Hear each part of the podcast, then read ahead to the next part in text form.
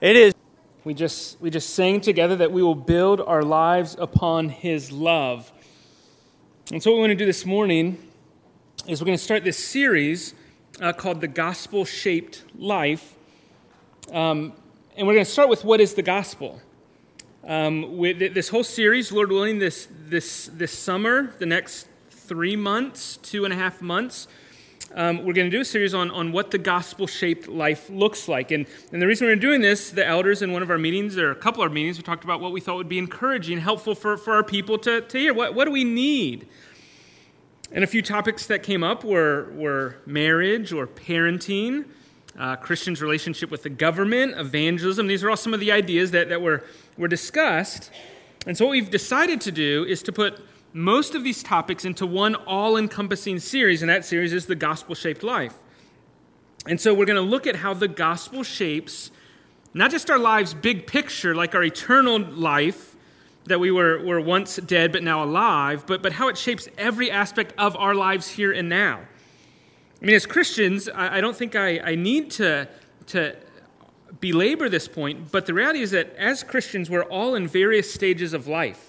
And if you just look around, we are all different. Some, some of you are boys and girls still in school. Some are young parents with young kids. Some are in the middle of your career journey. Some are fresh into retirement. Uh, some of you have been retired for longer than you worked. Some of you have been retired for longer than I've been alive. So, so we're on different stages in life. We all have different relationships. I mean, most of you are married, some are not. Some of your spouses have, have passed away. Some maybe are newly married. Some have been married longer than most of us have been alive. Some have young kids, toddlers crawling and running all over the house and maybe the neighborhood.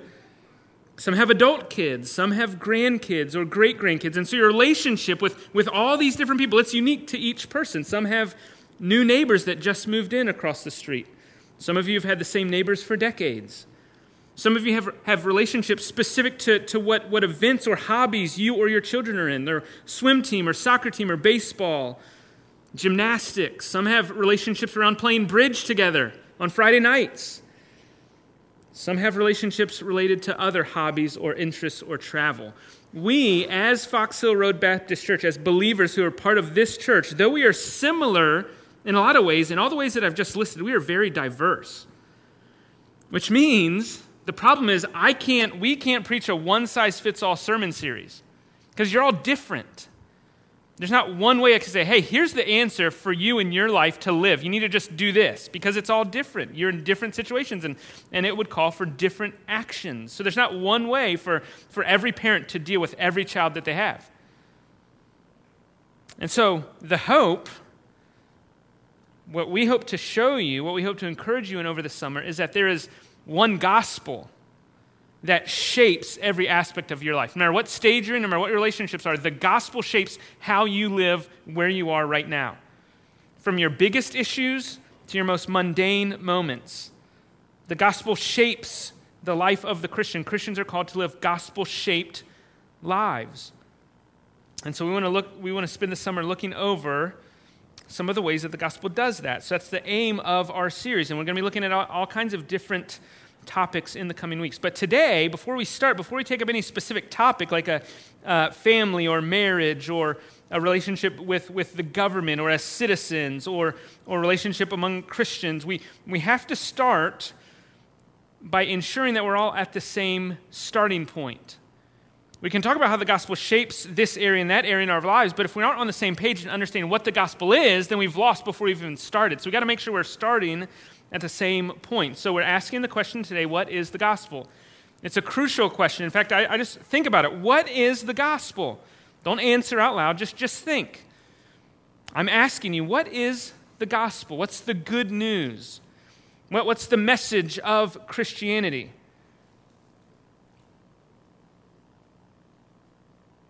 I think we'd all agree that the gospel or the good news is foundational to Christianity. After all, the gospel of Jesus Christ stands at the very center of, of the Christian faith, and we, we Christians claim to be about the gospel above all else. That, that's, a, that's a common slang or, or, slogan these days. It's, it's what we intend to found our lives upon, it's, it's what we want to build our churches around. It's what we want to tell others about. It's what we pray that others will hear and believe. It's about the gospel. The gospel is foundational to the Christian faith, to our Christian lives. And so we all agree it's, it's foundational or important. But if we were to, to one at a time ask every single person here, what is the gospel? I'm certain that we would have a, a variety of different answers. I'm certain that, that you would all answer differently. I, I, there'd certainly be some overlap, but, but there would be variety in answers. And if we drove down the street to another Baptist church in Hampton, there'd be more different answers. If we went to another evangelical church that, that claims to believe the gospel, there'd be yet more answers. And so I just want us to, to just start at the same place we can't assume the gospel. I think that's what we do sometimes. We can't assume the gospel. We, we must unite around one gospel. This must be a plain and clear gospel. We must come together week after week, year after year, generation after generation, reaffirming the gospel. In fact, J.C. Ryle in the, in the mid 19th century said this The longer I live, the more I'm convinced that the world needs no new gospel, as some profess to think. He writes, I am thoroughly persuaded that the world needs nothing but a bold, full, unflinching teaching of the old paths. In fact, he has a whole book called Old Paths. And his point, and what I would affirm wholeheartedly, we need, a, we need the good old gospel. Some of, you sung, some of you grew up singing it. We need the message that, that you heard in Sunday school or vacation Bible school, the, the good old gospel. That's what we need. We need the message that, that maybe you grew up hearing in your home. Maybe your grandparents told you in their living room. We need the gospel that, is, that has come to us, that's been passed down from generation to generation to generation. And we need it now, here and now, because if we're not intentional and persistent and clear and committed to holding fast to the clear, the one true gospel, that gospel will be lost. We will lose it. I've often heard it said the gospel is always only a few generations away from being lost. All it takes is one generation to assume that everybody's on the same page and not pass down a clear gospel to the next generation, and that generation has no hope unless God restores that gospel. If we assume it, we're, we're a few generations away from losing it. And so we have to be clear. and We have to be monotonous and repetitive. And so, week after week, we're going to sing songs, and we're going to pray prayers, and we're going to preach sermons that re- repeat, repeat, repeat the one true gospel. That's what we need. Because if we assume it, if we don't make it clear, if we don't proclaim it, if we don't pray it, if we don't sing it, if we just assume that we all agree without reaffirming it over and over again, we will be confusing to the next generation, which will lead to a distorted gospel being passed down. So think about your kids and your grandkids. Do you, want them to, do you want them to know the true Christ of the gospel? Or do you want them to believe in, in some, some unclear, vague, generic Jesus and anti gospel? If you want your grandkids to hold fast to the gospel, you hold fast to the gospel here and now. Then generation after generation will hold fast to Christ. I mean, a, great example is in our, our very own nation. If, if you drive around, you see the present state of things when we have churches dying and closing on a weekly basis. And there are dozens, if not hundreds, of churches that have shut down that are not meeting today that met last week and, and decades before that. Churches are closing weekly. And we, we see where once church buildings, beautiful church buildings, are now being repurposed community centers or restaurants or just overgrown with weeds because no one goes anymore. Right? In every case, if that church was once a church, the, the result, how they got to where they are, first and foremost is they've lost the gospel. A church that holds fast to the gospel doesn't die. If you're holding fast to something other than the gospel, you're going to die. We also see in the aftermath of our, our country, our nation's history. Think about the mid 18th century, the, the Great Awakening, this, this revival, this unlike anything that the country had ever experienced and has yet to experience since. It, it wasn't this manipulated, for show, man made event. This was a supernatural revival that spread. And it was through ordinary means, just, just preachers preaching the gospel and people being miraculously converted and saved. And it was spread like wildfire. It was a supernatural working of God to transform towns and regions and in turn shaped our entire nation. And as great as that was, only a few decades later, the gospel was lost. A few generations later. And the same churches that were built and planted in the height of the Great Awakening were splintering and forsaking the gospel. In fact, I mean, I, I, I enjoy early American history. And one of the saddest things that I do is, is when I maybe we're traveling to a place where we're traveling through, and, and if I look at the, the historic cities that were early, mostly northeast, some southern, but if you look at the cities and do a little Google search for the First Baptist Church of whatever historic city, this place where, where our founders, where the early Baptists were, were preaching the gospel, were, were ministering in those cities, if that church still exists, most of the time they don't, but if they have a historic Baptist church specifically, you look on the website and say, What do you believe? It is not a Christian church. It's not. Because they've drifted so far from the gospel, they've lost the gospel. And so it's, it's, we've, we've fallen a long way, and we can ensure that we will fall fast if we lose the gospel. So, so I, have seen it over and over, time and time again. You have probably seen it. And so, what I, I want to do, what, what we want to do as elders, is to stake our lives and ministry upon the gospel and the gospel alone. Nothing else. If you, if you want to unite around something other than the gospel, you need to get rid of me. And I speak for Will also. We, we won't cease preaching the gospel. Because when we do, we're on a path to death. We've received the gospel. It's been passed down to us from, from Jesus to the apostles, the, the church fathers, the Protestant reformers, our Baptist forefathers. The gospel that we've received, we're now stewards of it. It's, it's, it's come before us and it's going to be after us. And so we're stewards of it for this time. And we must be sure and careful not to lose this gospel that we are to steward. And so this morning, all we're going to do is make sure we're on the same page. And so I'm going to pray for us, and then we're going to look look at the, the gospel and answer the question what is the gospel? Let me pray. Father, we want to live our lives upon your love that's been shown to us in the gospel. And so, as even as, as John's gospel, you so loved the world that you gave your only begotten Son, that whoever should believe in him will not perish but have eternal life. And so, so we want to live our lives based on the gospel you have first loved, and so we want to live our lives differently. We want to be loving and humble and peaceful and gentle. We want to, we want to love others that you've put around us. So help us to do that. Help us to, to rejoice in the gospel that has saved us, the gospel of our salvation that we have received from you, that you've done. It's in Christ's name we pray. Amen. Well, here's the outline there's, there's one point. What is the gospel? The answer is a message. There it is. That's it. We're going to spend the rest of this time on point one. All right, so you don't even have to take notes. The gospel is a message. The first thing, the only thing that we're going to say this morning about the gospel is that it is a message. It's, it's news, it's something to be told, conveyed, proclaimed, as we'll see. But before we even get to the, the idea of proclaiming, we have to establish it is a message. It contains information, there's content to what the gospel is. There are things that, that the gospel is and things the gospel isn't. It is a message. And so we start by recognizing that the gospel of Christianity, the good news of Jesus Christ, is something that we've received. It is from God, it's not man made.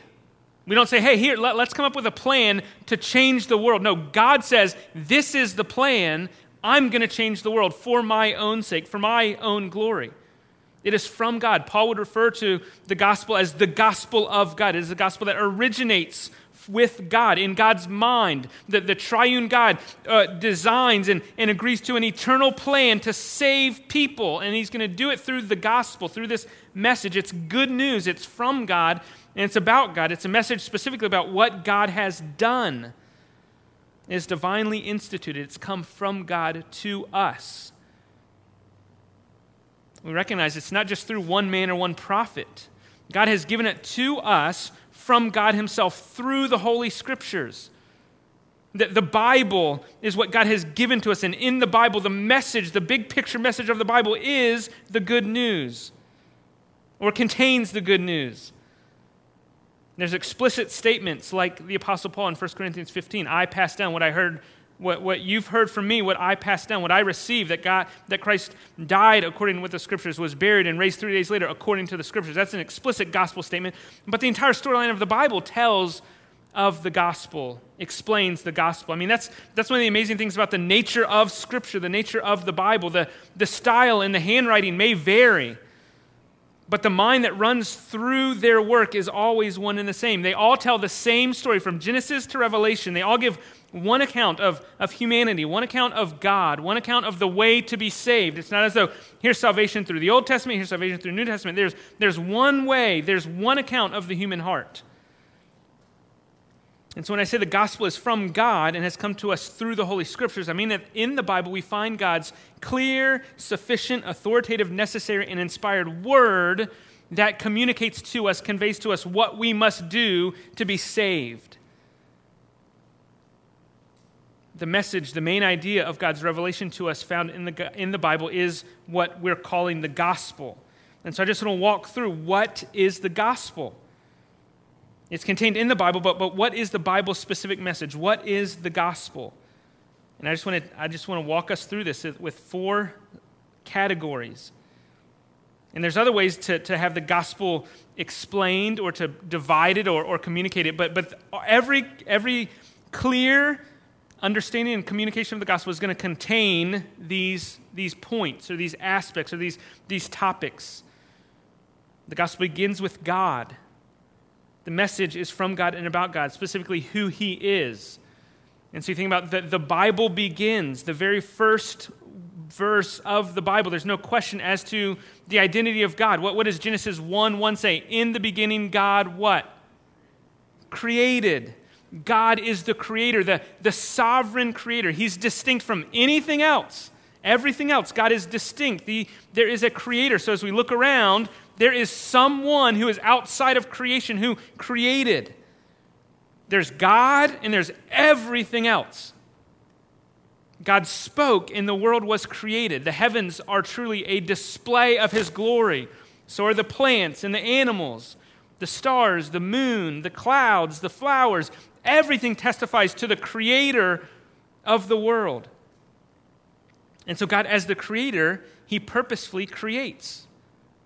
When you create something, there's something in your mind. I, I want this. I'm going to create this. That similarly, God creates with a purpose. And this is specifically true regarding all creation, but specifically true with humanity. God created you sitting here. You, you should teach your kids who made you? God made me. That's true. It's always going to be true. God made you, God made me. And He did so with a purpose. He knitted you together in your mother's womb, He formed you before anyone else had seen you. God sovereignly created men and women, boys and girls, and He created them purposefully to know Him. You were created. If, if nothing else in the world you ever recognize or, or, or come to know, know that you were created to know God. That's why you were created. That is your purpose in life. Your chief end, your ultimate goal in life is to glorify God and enjoy Him forever. That's why God made you. That's your God given purpose, my God given purpose. As created beings, we don't decide what we are created for. That's folly. We don't decide why we exist, who we are, what we are. That is not our decision. God tells us why we were made and for what purpose. That is the, the privilege and the right of the Creator. The Creator's in charge, the Creator's sovereign, the Creator decrees purpose. And the Bible tells us we were created to, to know God, to be in relationship with Him. And so, as we start with God as the creator, we, this establishes who we are and how we got here. This answers a lot of life's big questions. A lot of them that people are dying to know. People want to know who are we? What's our purpose? Why am I here? Well, well, God made every person on the planet. That's how everyone has gotten here. God made us. And since God is the one who created us, He's the one who not only tells us why we're created, but He has the right to tell us how we are to live. He has the right, He has owner's rights over us. Which leads to another thing to say about God. Not only is He the sovereign creator, He's also, according to His character, His nature, He is holy and just. That, that must be, for Him to be God, He must be holy and just, perfect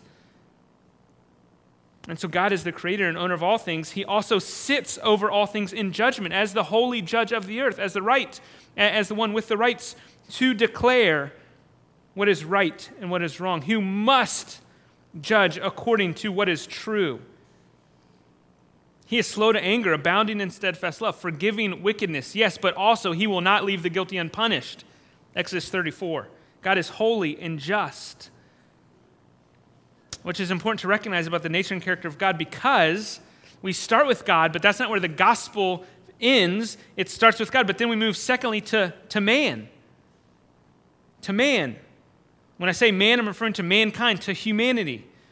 And the Bible tells us, uh, among other things, two main things that the Bible tells us about, about what is true of all mankind, two things that are true for every man and woman, boy and girl on this planet. Two things that are told. First, that every human being has been created by God for a purpose in God's image. So that's the first thing about humanity. We're created in God's image.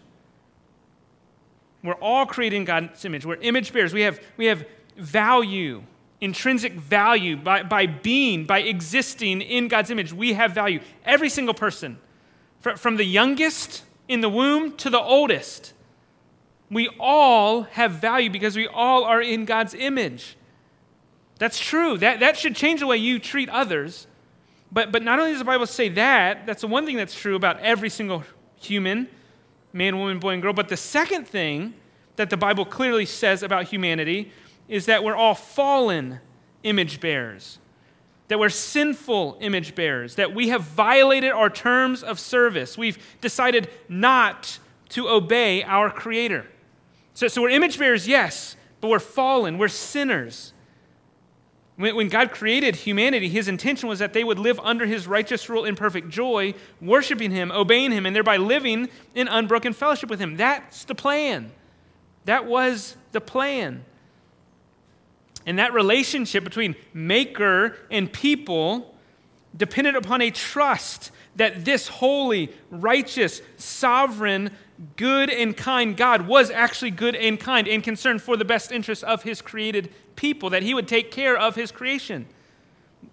This, this trust was the foundation, and things went wrong when that trust was broken. And that trust was broken just three chapters into the Bible. Genesis chapter 3, the first, our first parents, the first created humans, Adam and Eve, they were given one command to follow. One command. They're created in, in this garden with, with plenteous trees and, and sustenance. I mean, there, there's trees abundant. And the Lord says, There's one tree that you can't eat from. That's it. If you're hungry, all these trees, any of them, there's one you can't. That's one specific command to follow. Don't eat from this one specific tree. And that one command was too much. The one command. The first parents, He created me, He's instructed me. I have no reason not to doubt Him, but I'd rather not listen to Him. I don't trust Him. I would rather be my own God and decide what I can and can't have around here. Thus, Adam and Eve decided to disobey God's command and transgressed the law that God had given them. And they, in so doing, rejected him as their rightful king. And all of creation, with Adam and Eve, fell. Fell into a state of sin and ruin. It was the fall from, from their state of innocence, purity, they fell, and after their sin, Adam and Eve, they're, they're guilty, and death enters the world. Adam and Eve immediately they hide from God. They cover themselves because they're shameful. They're, they're, they're ashamed of what they've done. They know that they've disobeyed and that they deserve to be punished. They're afraid of God. They'd sinned against Him. And the result of their guilt and their death, things were no longer the way they were intended to be. Their fellowship with God was broken the very thing they were created for, the relationship that was to be the source of their life and joy and satisfaction, that very thing had been severed. And it was severed because they chose to rebel against their good sovereign creator. And this is the bad news of the gospel. The bad news is that with them, we all fell. We all fell with them. Adam and Eve, as our, as our representatives, as our corporate heads, so that when they fell, the result was that everyone after them would be born into a different world, into a different position. We can't enter back to where they were because it fell and it all fell. One author says there's a crack that goes through everything because of what happened. And that new position is characterized by, by a fallen, sinful nature in humans. Not only are we born guilty, but not long after we're born guilty, our sin nature is revealed. So we're born sinners, and then we sin as a result of who we are. It's not as though we're born innocent, and then once we sin, it's like, oh, there, now you're guilty. No, no, no, no. We're born guilty. Although the God of the universe, the good, kind, sovereign Lord created all things. God has created every man, woman, boy, and girl in his image. And though there's still value in every human being, the reality is that all human image bearers, all fallen image bearers, are not only born into a broken relationship with our Creator, we're born as sinners, we're also born into a state of rebellion and anarchy against the rightful sovereign King of the universe. We're born rebels we can't minimize what the reality of the sinful nature is, the sinful state. We are at enmity with God from birth, which means not only are we born with a broken relationship, we're actually born enemies of God. So it's just not as though it's just broken. It's like, hey, we're just floating out here, and God's over here, and it's like, hey, I hope you come back. That's not it. We're at enmity. We're his enemies because we've rebelled against him. And we're born under his just condemnation. We will be judged for our sin and rebellion. The sovereign creator and righteous judge will hold us accountable for our sin and rebellion. Our sins have made a separation between us and God so that we are at enmity with him. Our sins have hidden his face from us. We, we can't see him and know him because of the divide. We are all, as we saw last week, on the wide road to destruction. And because of this state that we're born into, because of our sinful nature, because of our guilt before God, we are all naturally headed towards a judgment and eternal separation from God in a real, literal hell. The wages of sin is death, eternal. And unless our sin and rebellion, unless our guilt is, is dealt with, unless something is done, we have no hope for life or hope or restored relationship with our God and Creator. That's the state of things. That's our natural state as fallen image bearers. We are on the highway to hell. That is the bad news of the gospel, but that leads quickly to the third point under this message, which is that Christ, but, that's the state that's where we're headed. That's what we deserve. But the gospel is good news indeed because of Jesus Christ.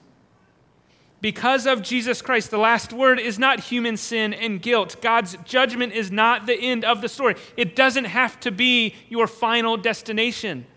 Though we are all rightfully condemned on the road to destruction, God has acted in the person of Jesus Christ.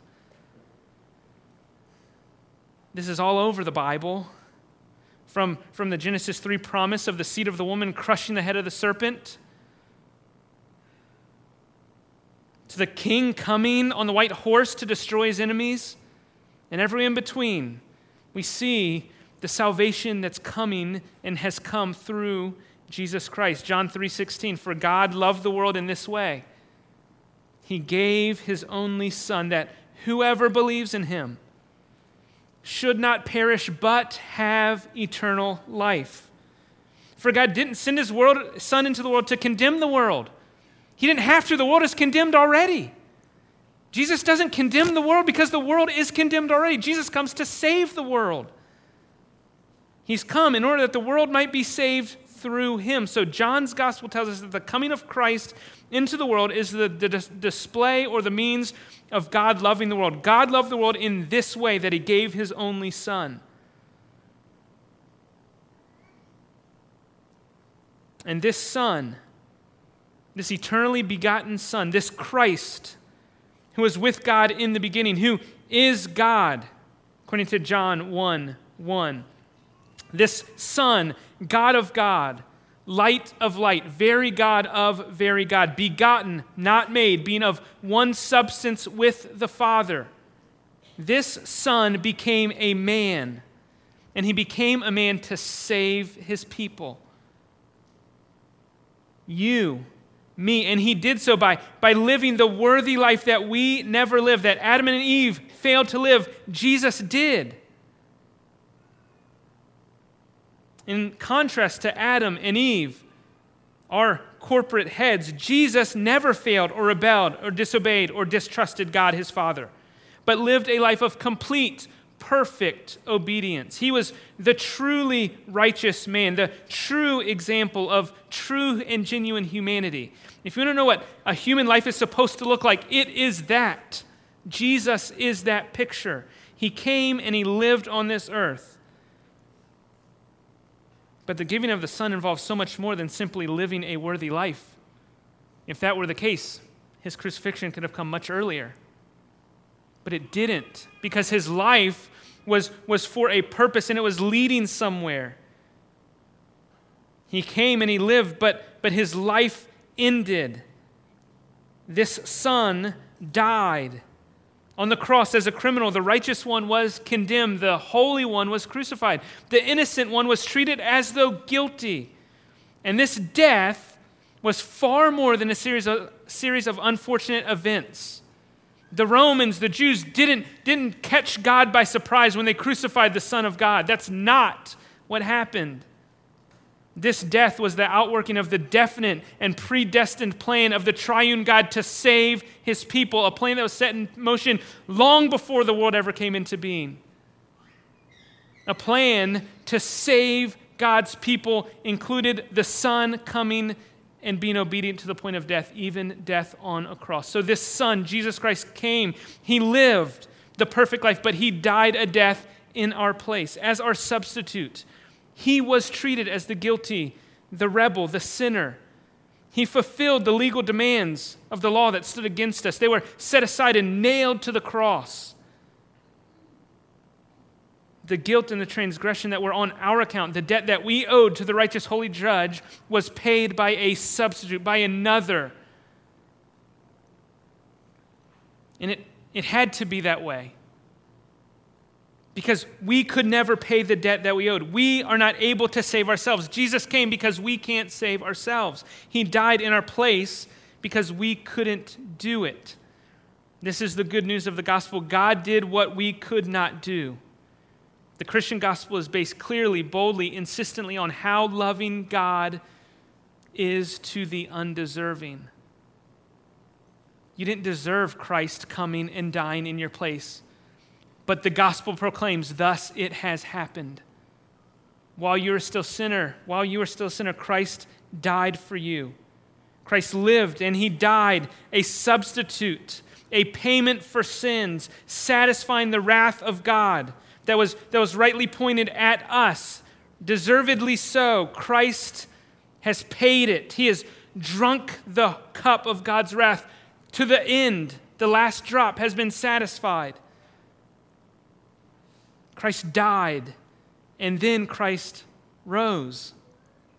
He rose. This is the gospel. He lived, he died, he rose. All of what I've said about the death of Christ is wonderful and true, but it's only so because Christ is no longer dead.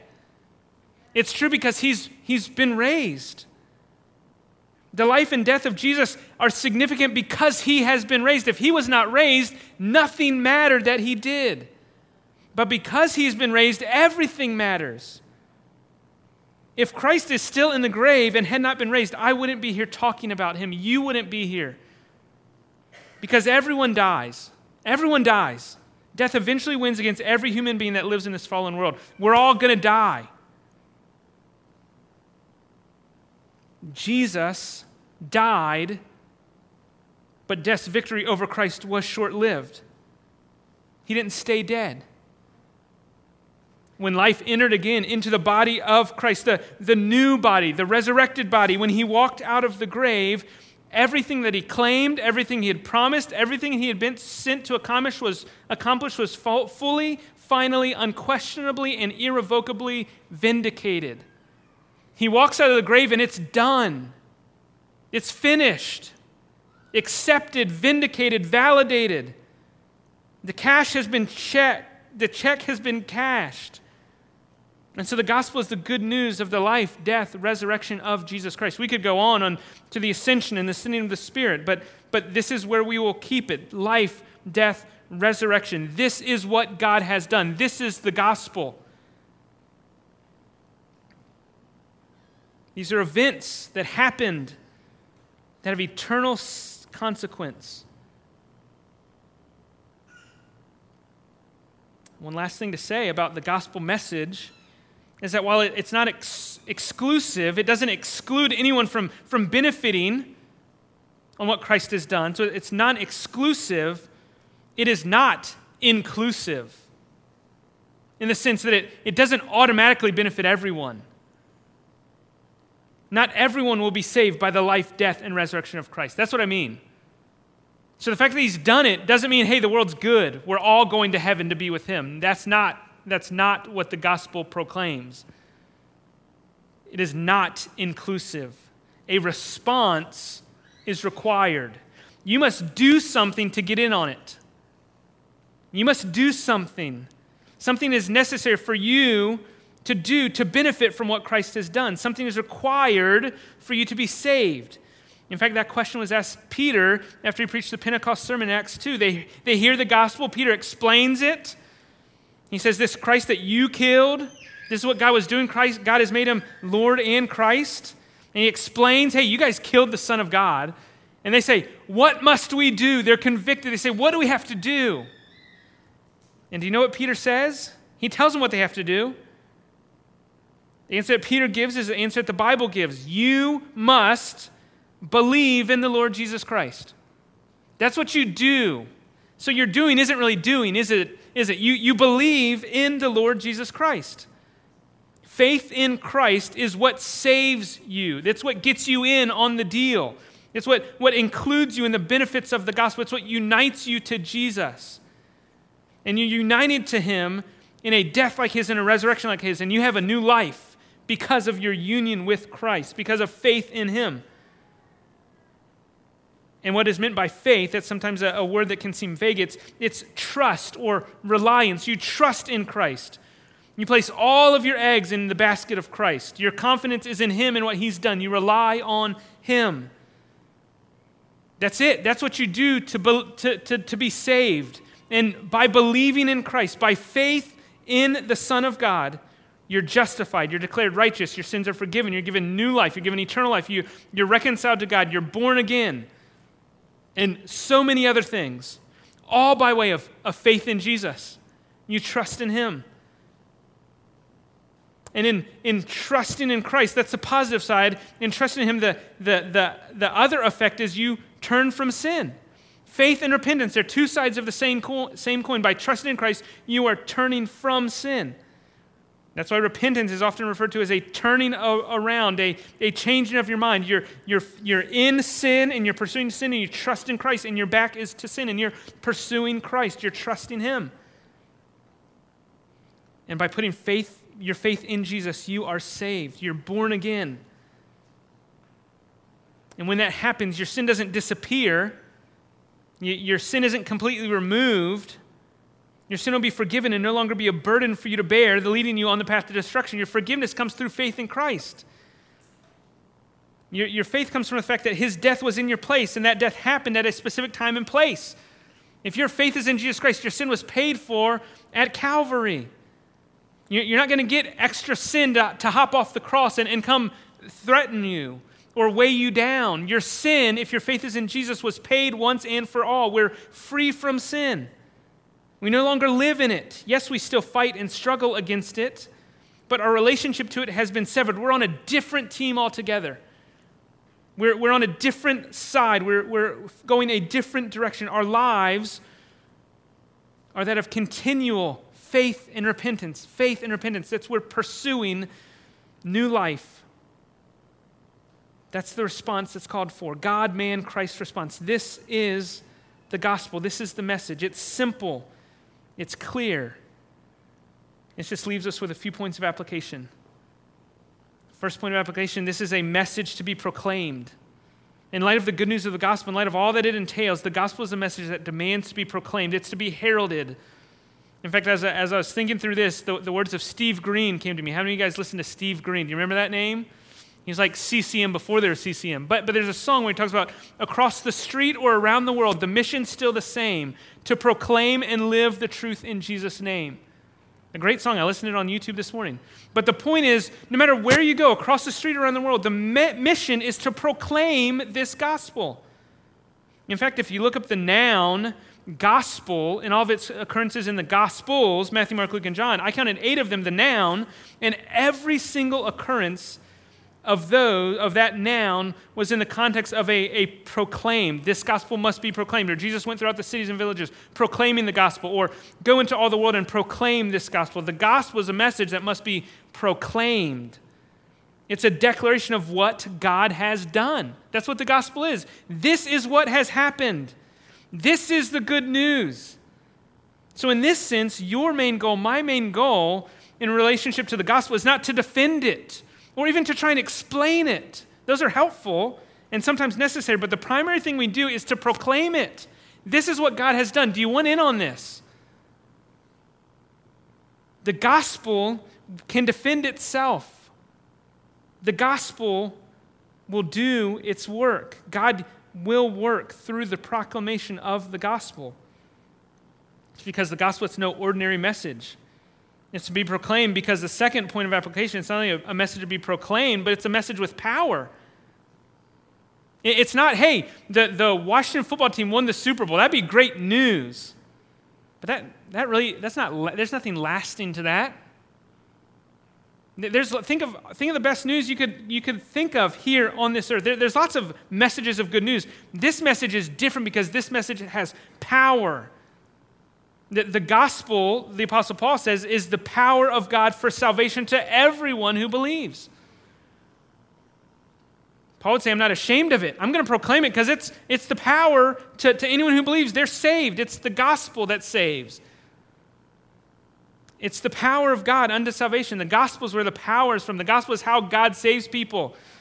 And it's a message of folly, it's a message of foolishness, but it's a message of salvation to everyone who believes. I mean, do you remember what happened Acts chapter 2 when Peter finishes the Pentecost sermon?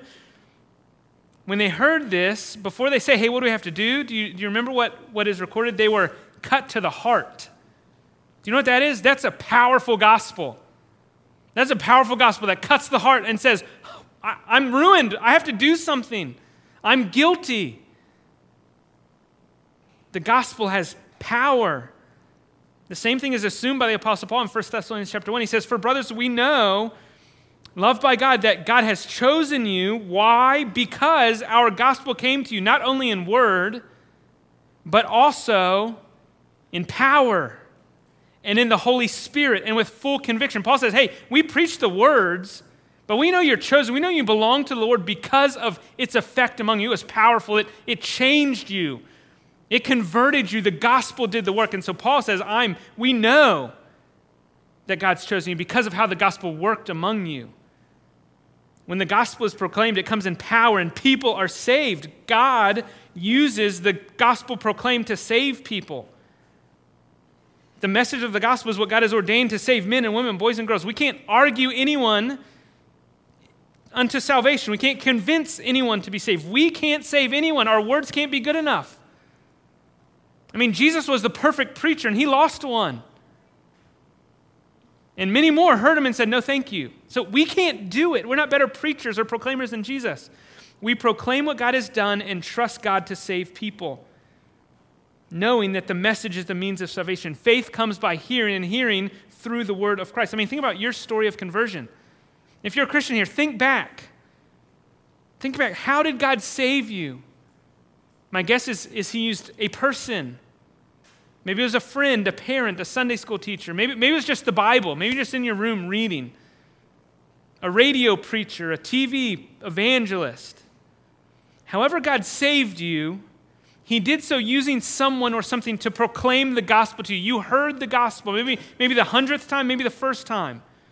But you heard the gospel through a means and you are saved. That is how people are saved. The power isn't in the person or the means, the power's in the gospel. And so we proclaim the powerful gospel. We'll say more about this in the coming weeks, but just so you, you know, I know, the gospel, when proclaimed, doesn't always lead to salvation.